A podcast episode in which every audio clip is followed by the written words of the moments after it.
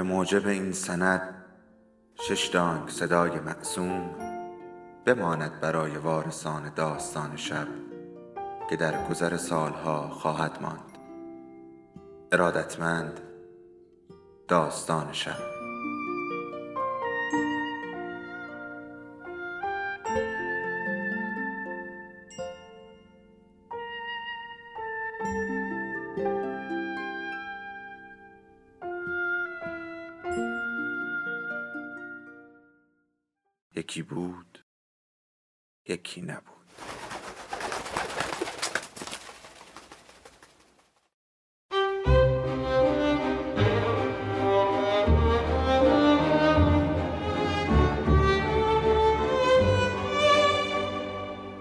پدر آن دیگری نوشته پرینوش سنیعی فصل 21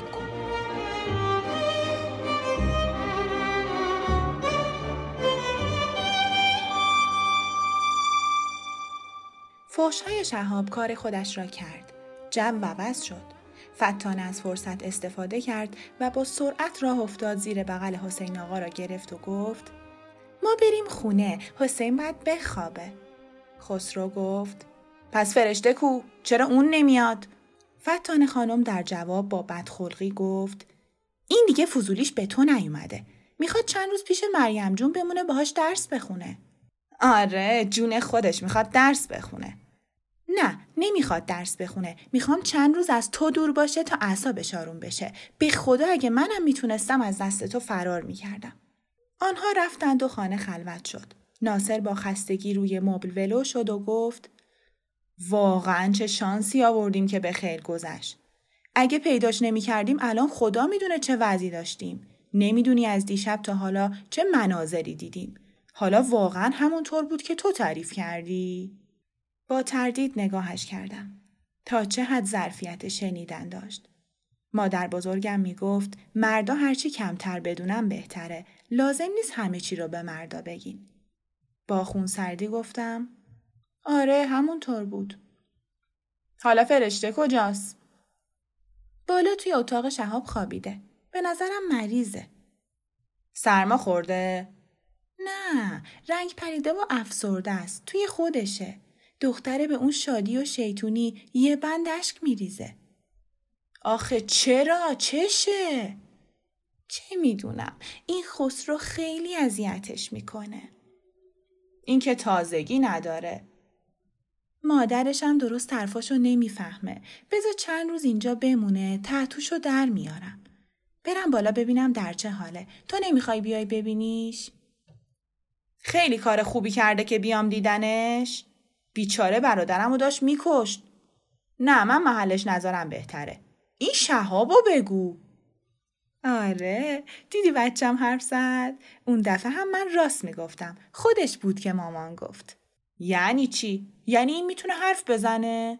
ظاهرا هر وقت دلش بخواد. عجب. این بچه حرف نمی‌زنه حرف نمی‌زنه. مگه اینکه بخواد فوشای اینجوری بده؟ واقعا در چه وضعیه؟ چقدر می‌تونه حرف بزنه؟ چرا نمی‌زنه؟ مشکل کجاست؟ خیلی بچه پیچیده ایه. باید پیش یه روانشناس ببریمش. حالا که شروع کرده دیگه مشکلی نیست. یواش یواش همه چیز میگه. ولی چقدر بامزه بود قربونش برم دلم براش صف رفت. خانم مواظب باش. اگه به فوشاش بخندیم تشویق میشه. دیگه حریفش نمیشیم ما. آبرو برامون نمی‌ذاره. از همین حالا باید جدی جلوش وایستیم. نپری بغلش کنی قربون صدقش بری که حرف زده باید بفهمه که ما فقط از حرفای خوبش خوشحال میشیم وای خیلی سخته. دلم می‌خواست صد تا ماچش می‌کردم. خیلی بامزه بود با اون قیافه که گرفته بود. ولی باید خودداری کنیم. حالا کجا رفته؟ فرار کرد رفت بالا. برم بیارمش باش حرف بزنیم. فرشته گفت که شهاب به اتاقش نیامده.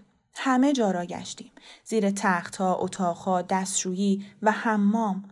ناصر هم نگران شد. نمی‌تونه از خونه بیرون رفته باشه. همون بالاست. نکنه رفته تو تراس. با نگرانی از پله ها بالا رفتیم. قفل در تراس باز بود.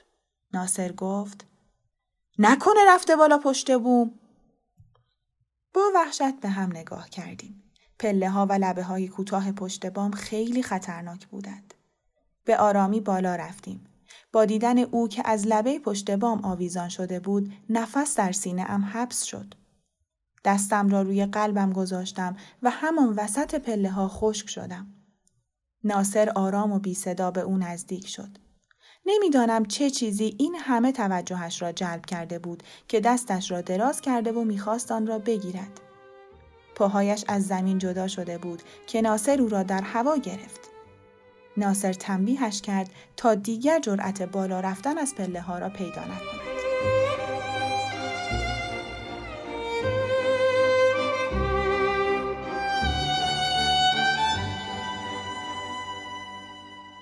فصل 22 آن روزها گرفتاری به قدری زیاد بود که من فوشها حرف زدن یا نزدنم فراموش شدند. مسئله مهم گریه مداوم فرشته بود و حرفهایی که در اتاق دربسته به مادر می‌زد. هر روز صبح که آرش و پدرش می‌رفتند فتانه خانم به خانه ما آمد. ساعتها با مادر حرف می‌زد و هی گریه می کرد. هرچه گوش می‌دادم و سعی می کردم نمیفهمیدم موضوع از چه قرار است. چند بار مادر به تنهایی بیرون رفت تا اینکه یک روز صبح به محض خروج پدر از خانه مادر با نگرانی که ته چهرش بود لباس پوشید. ما را پیش فتان خانم گذاشت و با فرشته که می لرزید از خانه خارج شد. معلوم بود به دنبال کار مهمی می رود. فتان خانم اصلا به ما توجه نداشت. مدام راه می رفت دستهایش را به هم می مالید و زیر لب دعا می خاند. استراب او تمام خانه را پر کرده بود و مرا هم به دلشوره میانداخت. یعنی چه پیش آمده؟ مادر و فرشته کجا رفته اند؟ اینها چه چیزی را پنهان می کنند؟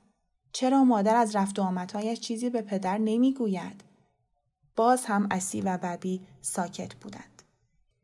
ظهر شد ولی مادر و فرشته نیامدند. فتان خانم دور خودش میچرخید و خیال نداشت نهار ما را بدهد. شادی تکه اینان از بقایای صبحانه که روی میز مانده و خشک شده برداشته بود و به سختی گاز می‌زد. ولی من احساس گرسنگی نمی کردم.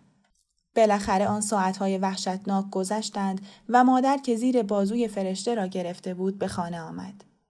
فرشته نزار و رنگ پریده بود، می لرزید و به سختی راه می رفت. اشک فتان خانم با دیدن آنها سرازیر شد. مادر با تحکمی که از او بعید بود گفت بس تو رو خدا فتانه.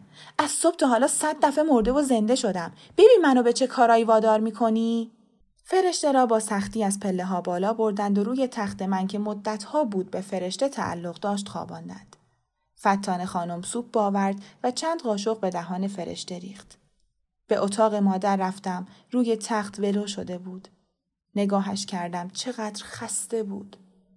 پس از چند دقیقه با بیحالی بلند شد. لباسهایش را عوض کرد و به من که نگران به او چشم دوخته بودم لبخند محزونی زد دست بر سرم کشید و خسته و بیحال گفت شماها که بچه های خوبی بودین. جلو رفتم. پاهایش را در آغوش گرفتم. مادر روی تخت نشست بغلم کرد و با بغز گفت نمی‌دونم چقدر می‌دونی.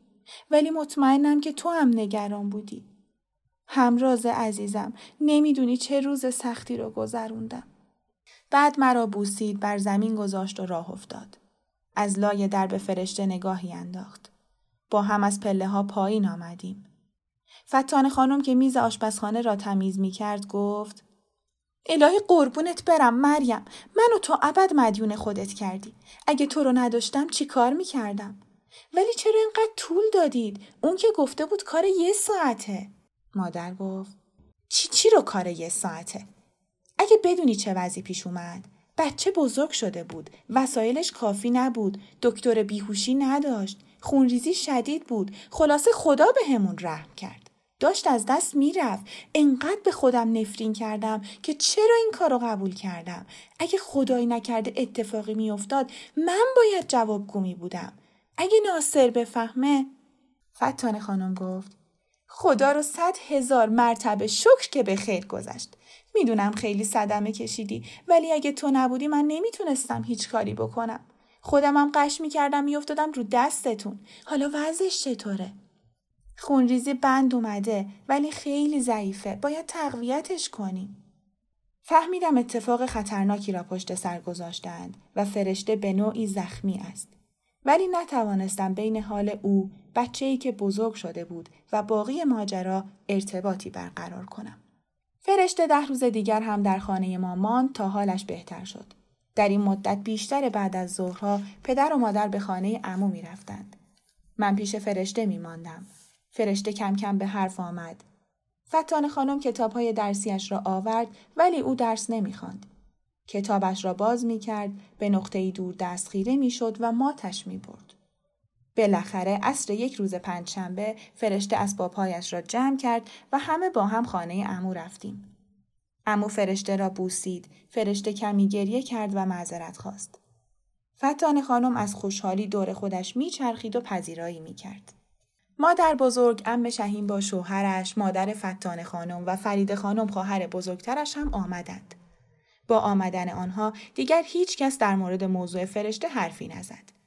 این رازی بود بین خانواده ما و خانواده امو که هر کس بخشی از آن را می‌دانست. مادر بزرگ یک بند گله می کرد که الان یک ماه ندیدمتون. اصلا معلوم هست کجایین؟ هر کس بهانه ای می آورد و هیچ کس جواب درست نمی‌داد. مادر با فتان خانم در آشپزخانه چای می ریختند و پچ پچ می کردند. مادر بزرگ با تعجب به آنها نگاه می کرد. فتان خانم از کنار من رد شد و مرا بوسید. اما هر وقت نگاهم می کرد بی اختیار می خندید. دوبار هم صدایم زد و شکلات در دهانم گذاشت. فرشته ظرف شیرینی را جلویم گرفت و همزمان خم شد و کنار گوشم را بوسید. بعد ظرف شیرینی را جلوی امه شهین گرفت. امه گفت چه خبر شده؟ همه با این ور میرید؟ تو هم انقدر لوسش نکن. باز یه خرابکاری براتون می‌کنه ها؟ وای نه امه نمی‌دونین چقدر ماهه. امه شهین یک شیرینی برداشت. وقتی فرشته دور شد سرش را به طرف مادر بزرگ خم کرد و آهسته گفت چه خبره؟ انگار خیلی همه با هم رفیق شدن. دو طرف لبهای مادر بزرگ به پایین کشیده شد. سرش را کچ کرد و گفت خدا رو شکر. دو تا برادر با هم خوب باشن خیال من راحت تره. بذار خوش باشن. ما که بخیل نیستیم. آرش کنار پدر نشسته بود و به بازی تخت نرد پدر و امو نگاه می کرد. خسرو چند بار صدایش زد ولی آرش با سر جواب منفی داد و حاضر نشد با او به اتاقش برود. خسرو گفت به جهنم بیاید بچه ها. بابک و بهرام پسرهای خاله فریده به دنبالش راه افتادند. بهرام وسط پله ها برگشت و به من که روی پله اول نشسته بودم گفت تو هم بیا. خسرو می‌خواد یه چیز خیلی جالبی نشونمون بده. مردد ماندم. هیچ اعتمادی به خسرو نداشتم ولی حوصله‌ام بدجوری سر رفته بود. شادی با آهنگی که امه می‌زد میرقصید و همه میخندیدند و دست می‌زدند. مادر در آشپزخانه به فتان خانم کمک می‌کرد. آرش کنار پدرش نشسته بود. پدر برای حرکت دادن مهره ها با او مشورت می‌کرد. با حسرت نگاهشان کردم. چقدر دلم می‌خواست مرا هم صدا می‌کرد و کنار خودشان مینشاند. توجه و محبت همه مردم دنیا در مقابل بیتوجهی و بیمحبتی او هیچ ارزشی نداشت. سرم را پایین انداختم و به آرامی به دنبال پسرها از پله ها بالا رفتم. خسرو در اتاقش را بست و از داخل قفل کرد. مانند دفعه پیش از کشو سیگار و کبریت بیرون آورد. بچه ها با حیرت نگاه کردند. بهرام گفت تو هنوز بچه ای؟ نمی‌تونی سیگار بکشی؟ من بچم؟ او من سه سال از تو بزرگترم تازه خیلی وقت می‌کشم این می‌دونه و به من اشاره کرد ولی خب بچه ها نمی‌تونم بکشن این یه پکزت کلی استفراغ کرد اتاقمو گند زده بود بچه ها با تحسین نگاهش کردند خسرو با ابهت و جستی مردانه سیگار را لای لبهایش گذاشت ماهرانه کبریت را آتش زد و سیگارش را گیراند بعد لای پنجره را باز کرد توری بسته بود. دودها را از میان تورهای سیمی بیرون داد. بچه ها مبهوت جرأت و شهامت دست نیافتنیش به او خیره شده بودند. صداهایی از بیرون می آمد و یک نفر دستگیره در را چرخاند. فرشته گفت بچه ها اینجایید؟ این همه صداتون کردم چرا جواب نمی‌دید؟ شام تمام شد چرا نمیاد بخورید؟ اه چرا در رو بستید؟ زود باش در رو باز کن. خسرو سراسیم سیگار را داخل کمدش پرت کرد و گفت اومدیم با سرعت قفل در را باز کرد و به بچه ها گفت بدو بدو بریم شام من با آن همه حله ای که خورده بودم نمی توانستم غذا بخورم بشقابم را برداشتم و به دنبال مادر به آشپزخانه رفتم همه دور فتان خانم جمع بودند فتان خانم بدون اشاره به دلیل واقعی با آب و تاب داستان فوش دادن مرا تعریف می کرد. مادر لبخند می‌زد. امه و مادر بزرگ هاج و واج تماشا می کردند. قلبم فرو ریخت. مبادا اینها هم مثل بابای آرش مرا بزنند که چرا حرف بد زده ام و یا بخواهند که آن حرفها را تکرار کنم. رفتار بزرگترها هرگز قابل پیش بینی نیست. از یک طرف آدم را به خاطر حرفی که زده کتک می‌زنند، از طرف دیگر میخندند و با خوشحالی برای هم تعریف می‌کنند. فرار کردم. به طبقه بالا رفتم. از زیر در اتاق خسرو دود قلیزی بیرون می آمد. ببی گفت اه باز داره سیگار می‌کشه. در اتاق فرشته را باز کردم. هیچ کس نبود. با خیال راحت داخل شدم. خودش اصر که اسبابهایش را جمع می کرد گفت مرسی که اتاق تو دادی به من. تو هم هر وقت دوست داشتی بیا اتاق من. روی تخت او دراز کشیدم. اسی و ببی در کنارم نشستند. اسی گفت تو هم باید سیگار کشیدن و یاد بگیری تا روی خسرو کم بشه. ببی گفت اه نه بوش بده حال آدم به هم می‌خوره. صدای داد و فریاد وحشت زده و نامفهومی مرا از جا پراند. انگار همه با هم میدویدند و جیغ می‌زدند. از اتاق بیرون آمدم. تمام فضا پر از دود بود. پله ها را درست نمی‌دیدم. سرفم گرفت. کسی از پایین داد زد. اون شهابه. اون بالا مونده. کسی از پایین پله ها دوید و با سرعت مرا زیر بغل زد و پایین برد. امو با فریاد گفت همه برید تو حیات اینجا خطرناکه. برید بیرون. همراه با سایرین به بیرون رانده شدم. فتان خانم به سرش می‌زد و گریه کنان می‌گفت خانه خراب شدم. پدر، شوهرمه، شوهر فرید خانم و پسرها با سطلها و شلنگ آب می‌رفتند و میآمدند. بعد از دقایقی آژیر ماشین آتش نشانی شنیده شد. وای که چقدر جالب بود.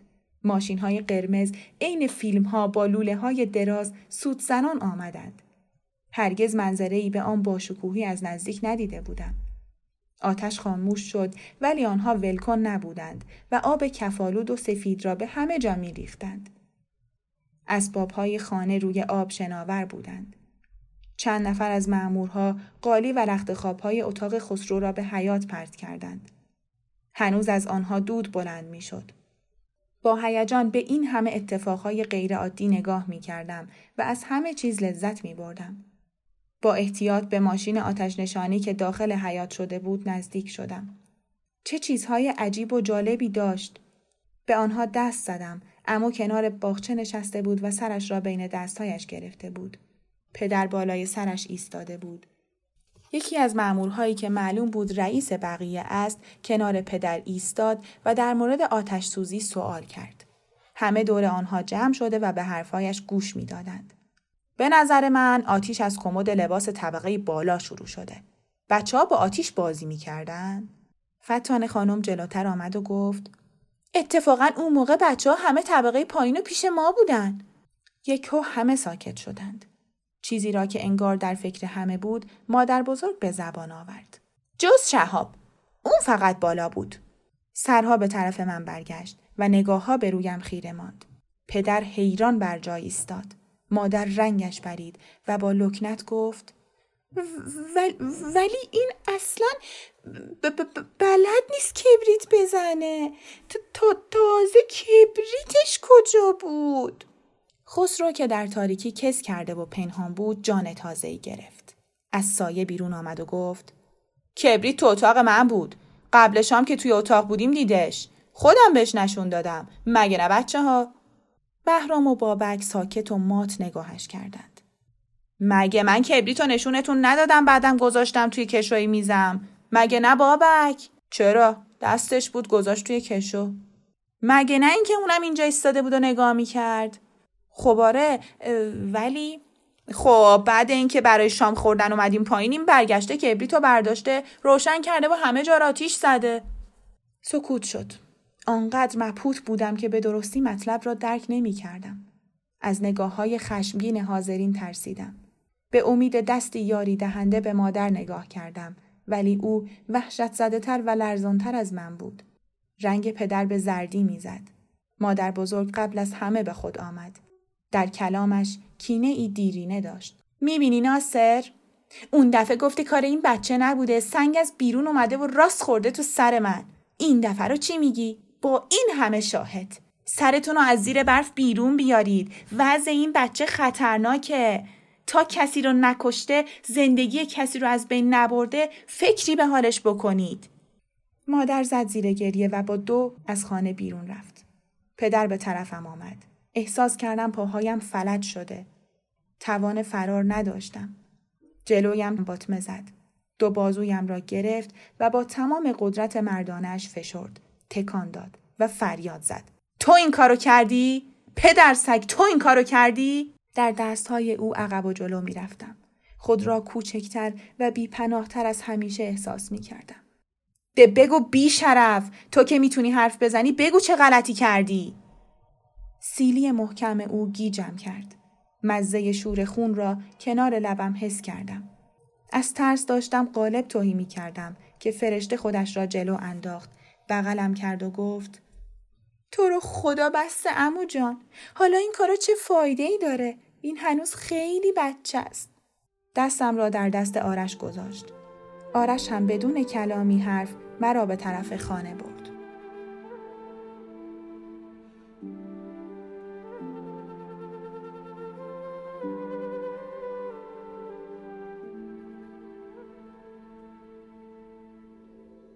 داستان شب بهانه است. برای با هم بودن دور هم نشستن شنیده شدن.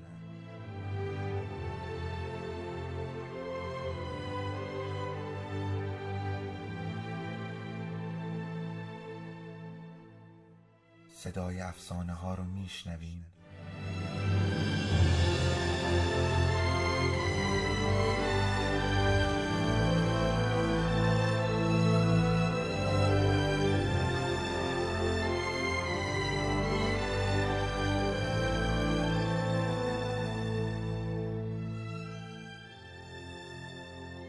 davetum